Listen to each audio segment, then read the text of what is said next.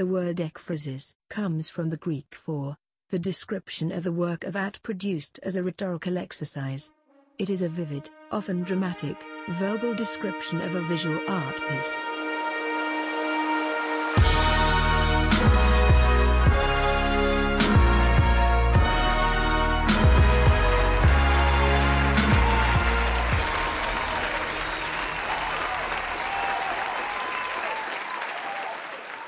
Is going on, everyone? Welcome to season four, episode one of Ekphrastic. It's uh, been a while since uh, I've been on, but you know I'm glad to have everyone back. This is a podcast where we paint pictures with words. As always, please like and subscribe. You know, follow us. Well, you can find us on Twitter at Ekphrastic, Instagram at you know the same thing, the Ekphrastic. And to see all of the stuff that uh, we discuss for with your own eyes, uh, go to darwindarko.com backslash ekphrastic. Today's subject, Bisa Butler is an award-winning African-American textile artist. She is known for her vibrantly stunning, larger-than-life-sized quilted portraits that captivate viewers around the world. We'll get to know her a little bit better, but first, let's get into some art news let's do a quick rundown. Um, this is coming from the New York Times. Um, quick rundown. So, Dick Pollock, artist's um, ally in the creation of sculptures, dies at 90. His cavernous Hudson Valley foundry helped Lucy Bourgeois, uh, Richard uh, Jeff Koons, and many others turn their large scale visions into reality. And so, here's a fair review The, un- the unforgettable uh, meets the unimaginable at the winter show. So, back to its home in the Park Avenue Armory, the fair offers one of a kind art from America's earliest known free black painter and even a marble skull. So, again, I'm reading from New York Times, so that's somewhere in New York, probably. What do you have here? Of course, keeping with that, um, the Met, the Met's uh, Maya show asks, "Can art ever be innocent?" A, a riveting show at the Metropolitan Museum surveys the um, complicated art of the ancient Maya, in which beauty and brutality are surreally entangled. So that's New York Times. Uh, was a quick rundown there. I guess that was pretty New York centric, but uh, we can move on to Boston right now because this is going to be our main focus for today. Um, because folks are out there bugging. In Boston, you know, they just unveiled this sculpture all in the um, all in honor of Martin Luther King Day. So people people were just acting up about this sculpture. You know, they don't have an artistic frame of reference, I suppose, but uh, let's read a little bit here in uh, reading from NBC on what's what's been going on. So, just a few years ago, the conceptual uh, artist Hank Willis Thomas, which we covered before, so check out our prior episodes on that, uh, on him, uh, had no idea he would be instrumental in commemorating the lives of Martin Luther King Jr. and uh, Coretta Scott King. But when his application was selected out of 125 artists and architects to design a new monument in Boston, dedicated to the civil rights icon, he was shocked. Uh, quote here When I submitted the proposal, I didn't even think that we really had a chance.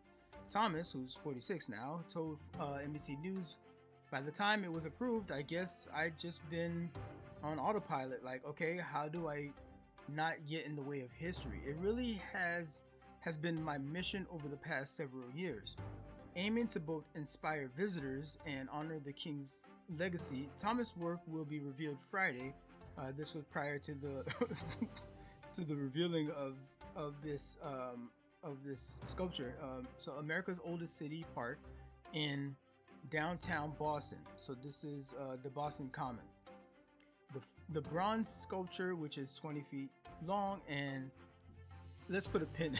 let's let's put a pin in that for a second because I'm gonna tell you why I'm even reading this story. This is wow. And 26 feet wide and titled The Embrace depicts the arms, shoulders, and hands of the kings hugging after Martin received the Nobel Peace Prize in 1964. Uh, the moment immortalized in a famous photo. Um, those scheduled to attend the ceremony include the King's son, Martin Luther King III, also a civil rights activist, and his 14-year-old daughter, Yolanda Renee King, uh, who had who gave a, a speech on racial equality at the at the Lincoln Memorial in 2020. Okay, so they don't have specifically anything about the controversy, but here's what's going on. if you look at this sculpture in a particular angle, and your mind is that of a 14 year old child, you know what? I'll say a 14 year old boy. And that's where your mind has been locked in for when things like this come across your path as you go through life. Then, yes, there's a particular angle you can look at this sculpture and your brain might make it look like something phallic. I don't see it though. I just I don't see it. It's like Twitter's been a buzz, so all the other socials, has, um, Instagram has been a buzz. Like, it, it, is that what I think it is, or that looks like what I think it looks like? It's not just me. I mean, people said I've read a I've read one um, post that's that read, um, I'm not the most artistic person in the world, but somebody please tell me what I'm missing because what I'm seeing cannot be what I think they was trying to do. And and I mean, I'm looking at it and I've and I've seen it from several angles. I I just I mean I can see it when you say it and like if you turn my head the other way, but for that to be like the thing that got that went viral, it's so wild these things that go viral. It doesn't and one of them even said that um, looking at it, uh, there's this other angle where you you can see both of um, hands on and what is, if you look at the the photo, is is Martin's um, um, shoulder. So it, it can almost look like oh my goodness it can almost look like it's like a giant penis that she's carrying on her shoulder. The symbology of what that would be would be like that's a that would be a whole nother rabbit hole to go down. And I can see where they can go there with that, but man, you gotta really be it's a stretch. I don't see it, but it's in the news, and so now you know, and you can you can blame me for the last few minutes of your life that you'll never get back because you're gonna go look this thing up. Uh, it's again, it's a Boston Common, and like you may not see it either, but that's what's in the news, and that's why it was trending. If you happen to catch that at the time, but we'll go ahead and move on. And before we're done with our roundup, we have um, a book recommendation, of course. And this one is actually an oldie from 1995. This is The Secret Art of Dr. Seuss.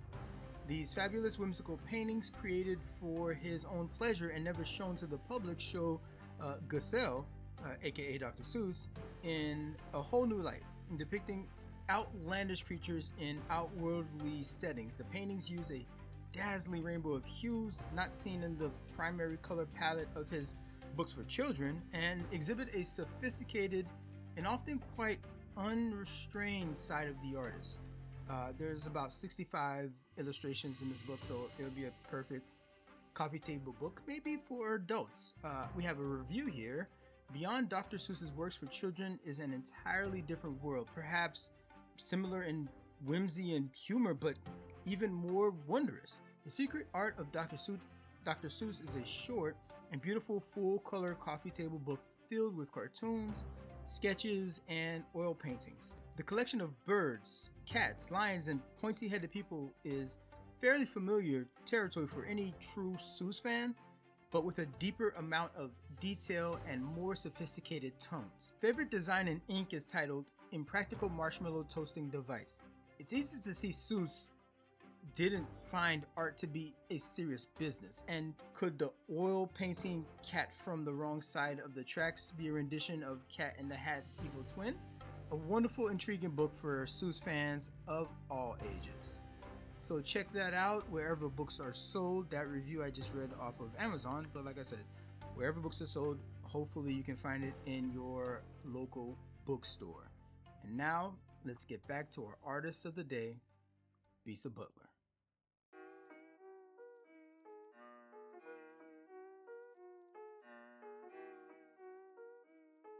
Bisa Butler's quilts are enchanting works.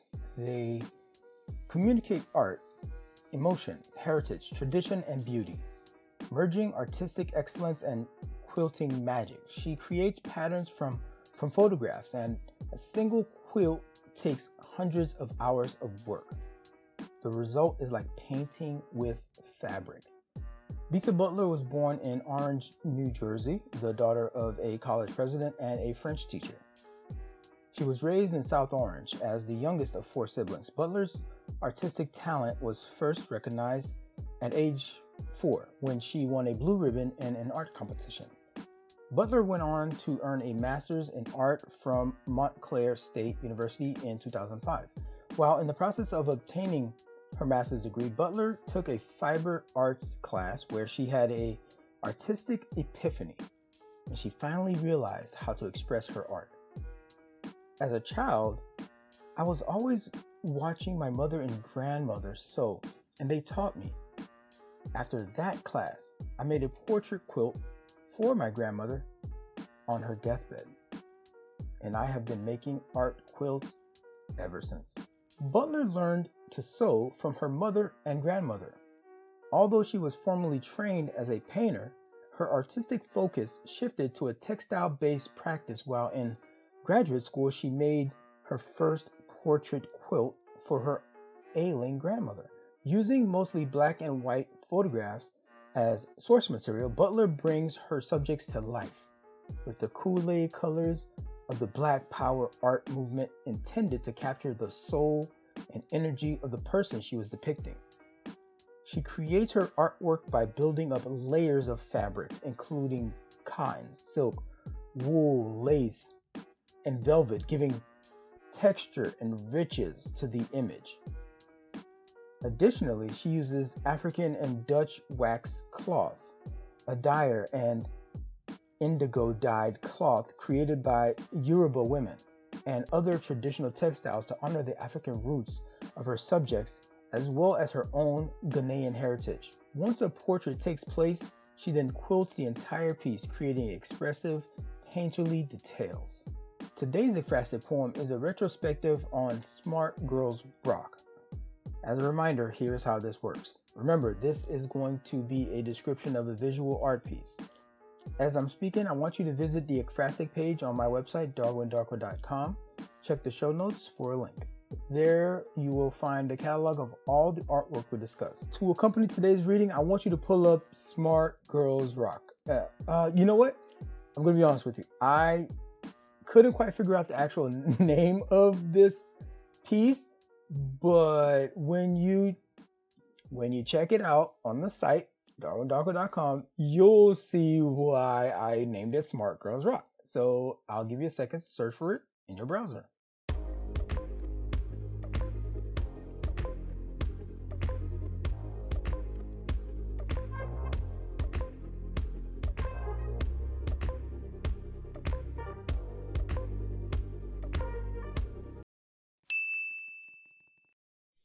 Catch the fire and live, live, live. I say, Where is your fire?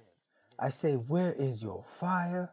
You got to find it and pass it on from you to me, from me to her, from her to him, from the son to the mother, the father, from the brother to the sister, from the daughter to the mother, from the mother to the child. Where is your fire? I say, Where is your fire?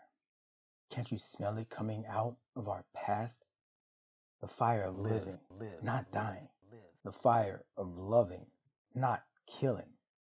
The fire of blackness, not gangster shadows. Where is your beautiful fire that gave light to the world? The fire of pyramids, the fire that burned through the holes of slave ships and made us breathe.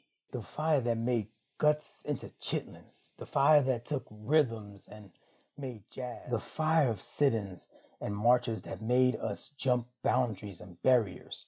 The fire that took street talk sounds and made righteous and hotep raps. Where is your fire? The torch of life, full of Nzinga and Nat Turner and Garvey and Dubois and Fannie Lou Hamer and Martin and Malcolm and Mandela. Sister, sister, brother, brother, come on. Come Catch on. the fire. Don't kill. Hold your fire. Don't kill. Learn your fire. Don't kill. Be the fire.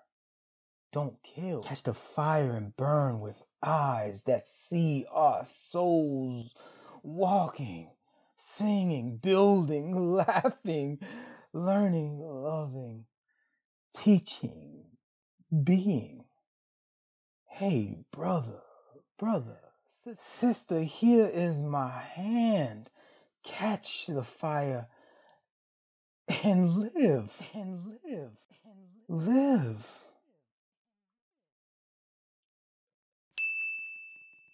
Sonia Sanchez, she's a poet and activist, playwright, editor, and teacher. She has published over a dozen books of poetry and numerous plays, short stories, children's books, and um, and discographies. She was the first presidential fellow at uh, Temple University, actually, where she began teaching in 1977. Um, she held the Laura Carnell Chair in English uh, at Temple um, until her retirement in 1999, and she currently lives in Philly. So, uh, living legend.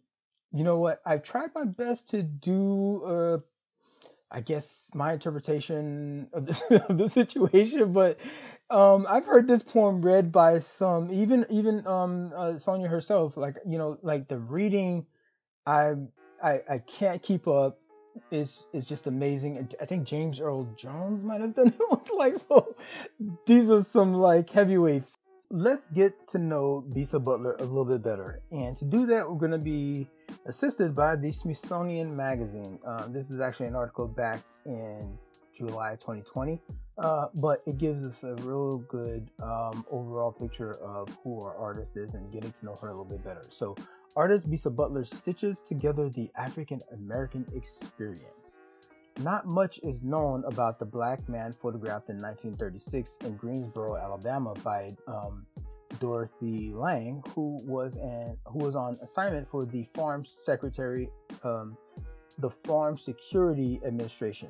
He sits gazing directly at the camera with his hand at his lips as he's deep in thought his legs crossed, and his hat in his hand. But when contemporary artist Bisa Butler made a life-size portrait of this man using fabric and thread, she had a lot to say.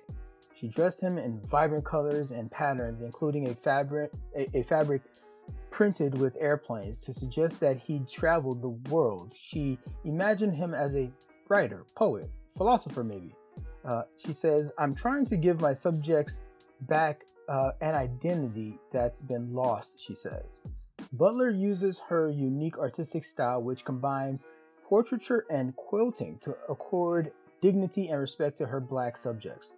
Those she discovers in historical photographs, as well as members of her own family. In the coming months, more and more of the public will have a chance to experience Butler's work. So, again, remember this is 2020. Originally scheduled to debut earlier this year, her first solo museum exhibition, Bisa Butler Portraits, opens at the Katonah Museum of Art in Katonah, uh, New York. I didn't even know there was a Katonah, New York. Now I know. now I have a reason to go. Uh, this weekend and this fall, the exhibit is scheduled to travel to the famed Art Institute of Chicago, which recently acquired one of Butler's artworks. That kind of exposure is rare for contemporary artists making quilts. Uh, Butler was also part, by the way, of the uh, 2010 satellite exhibition orchestrated by the Smithsonian National Museum of African American History and Culture. Quote, her work is and has always been about black identity. This was a quote from Michelle Weed. She's the curator of the Katonah Museum exhibition who now works at the American Federation of Arts. So the work is very relevant to this moment in history when we are uh, seeing a societal reckoning over racial inequality. Glenn Adamson, and remember again 2020, George Floyd, for the record. Glenn Adamson, an independent craft scholar, curator, and writer who is not involved in the exhibition, observes Butler is ele- uh, elevating the status of. Yeah, so you know what? I'm going to pause right there for a second and a little bit of social commentary on my part that there is nowhere you can escape the messaging of the movement that happened, you know, starting it started long ago. You know, one of uh, you know, it has these high moments. You know, Rodney King was one of them. Um, you know, Tamir Rice was another one, and, and George Floyd was another spike in the the movement and activism of equal rights, equal protection, um, particularly for the black community. And no matter where you are in life, whether you're a person who's listening to this podcast because you're a curator or you have your home, your, your own um, gallery, or you're a decision maker in one of these galleries, you cannot be, you cannot use ignorance as an excuse. Because even as Bisa Butler is saying in her artwork, and the type of um, and the and the demographic that would be able to intake her artwork, who can perceive it and, and witness it, and, and there's some there's some very exclusive spaces that that that uh, you know the message of the streets and the protesters and the activism and the burning dumpsters don't get to. They don't get to those circles, but Bisa Butler found a way through. And so ignorance, if she can find a way through, this is coming through in medicine. It's coming through in um, the federal government when it comes to entitlements or when it comes to social security or social rights as part of a citizenry. There's no more excuses. I'm gonna keep reading on here, and I'm gonna, uh, you know, it's, it's great. I'm glad we took the time to get to know her a bit more because we now have a better understanding of activism in in all its forms, or at least in an additional form that we might not have fully appreciated. But you know what?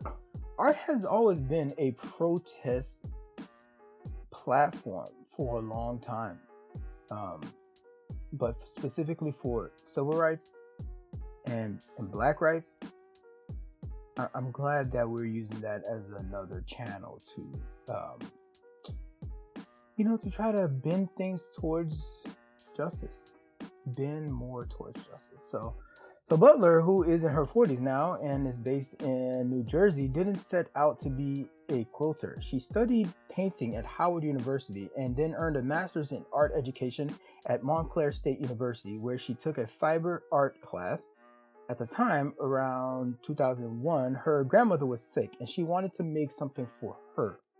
So she made a quilt based on a vintage photo of her grandparents on their wedding day. That's when she began to develop her process. She enlarges her photographs to life size and then sketches over it, isolating areas of light and dark.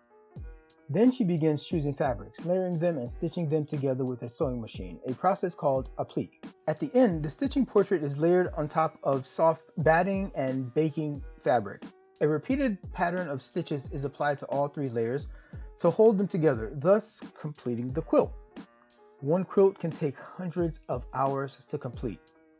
Butler's quilts explode with color, and every fabric has a specific meaning. Quote, I use West African wax printed fabric, kente cloth, and Dutch wax prints to communicate that my figures are of African descent and have a long, rich history behind them, Butler said. She never uses natural skin tones. I choose bright, technicolor cloth to represent our skin because these colors are how African Americans refer to our complexions, she, she adds. At Howard, Butler mentored members of the African commune of Bad Relevant Artists, AfriCobra, which sought to define a black art aesthetic that represents African Americans in a positive light. My color scheme is very much in line with AfriCobra, uh, she said. Some people call it the Kool Aid colors. I didn't set out to adopt those ideas, but I guess the indoctrination worked.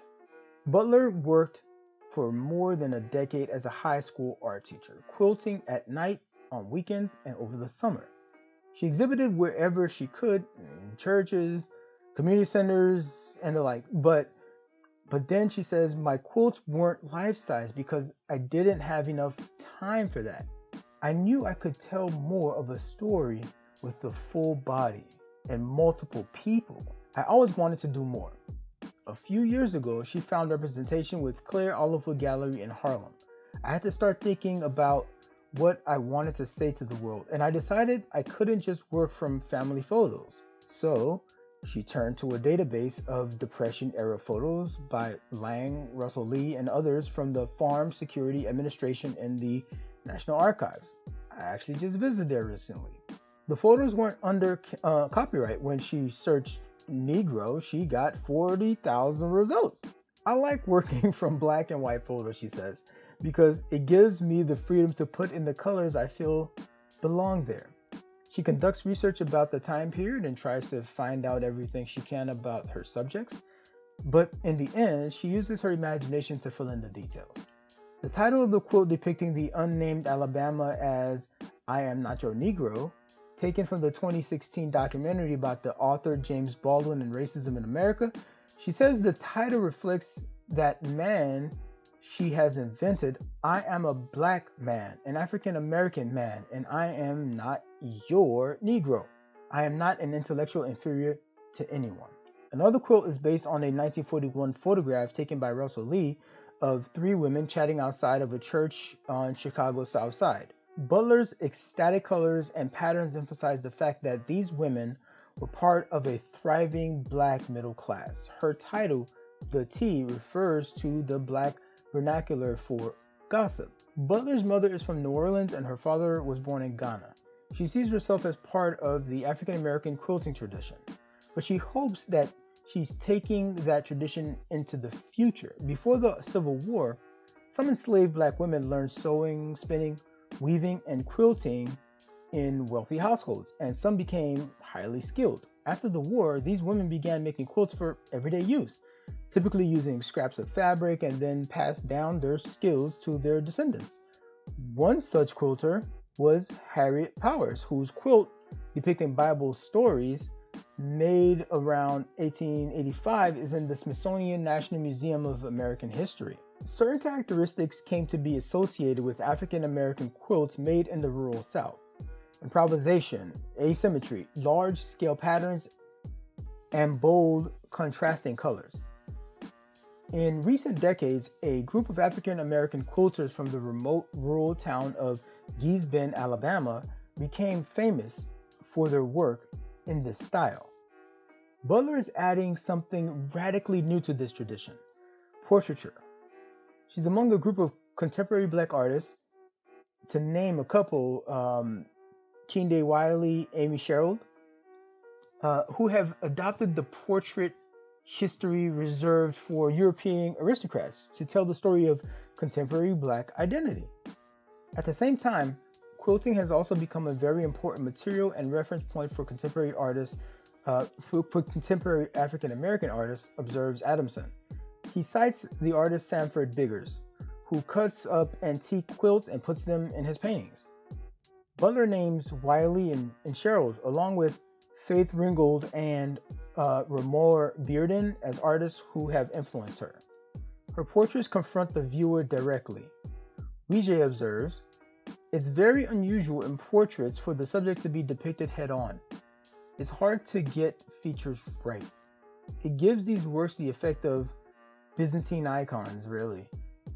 And as the viewer, you're forced to look at the person in the eye. Butler says of her portraits of young black boys in particular, when people look at my work, I want them to learn something. If you're not black and young black boys on the streets make you feel nervous, I hope that it clicks and that this person is human. He has a soul, he has wants and dreams and wishes. I try to put all that in the gaze itself and the pose. so that people will be confronted with something who is so human, you must see them as equal. Since the killing of George Floyd, Butler has uh, seen increased interest in her work. Uh, she says, My subjects stand in defiance against racist stereotypes. My work proclaims that black people should be seen, regarded, and treated as equals. Well said, well put. Um, no more, there's no excuses out there. Um, if you're if you're you, you know an RC person and you you um you happen to be in a gallery and you see this, you know you had nothing to do with what happened somewhere in um in Tulsa or anything or anything in LA. You know, you may not have never come across this message, but like you're looking at the art and that's what the art is speaking to. So that was a, a wonderful um um, read through. That's in the Smithsonian Magazine. It's an old article. I happened to come across that in my research. I'm so happy that we can paint another pretty picture together with our words. And, uh, and I'm glad you joined me on that journey. So, for this and other artwork we discussed, please visit darwindarko.com backslash ekphrastic is where you can find all of this stuff cataloged for your viewing pleasure. If you like the show or if you want to leave some creative feedback, please rate us five stars and leave a comment. That's always helpful. Another great way to support the show is to share it on your socials Facebook, Twitter, WhatsApp, whatever you got. Speaking of which, we're on Twitter at The Ekphrastic, on Instagram, same thing, The Ekphrastic, on YouTube at the Ekphrastic. Same thing, right? So following the show, uh, follow the show, and whenever we put up new stuff, we could find our way up your timeline. I've been Darwin Mesadu. Thanks again for listening to the Ekphrastic.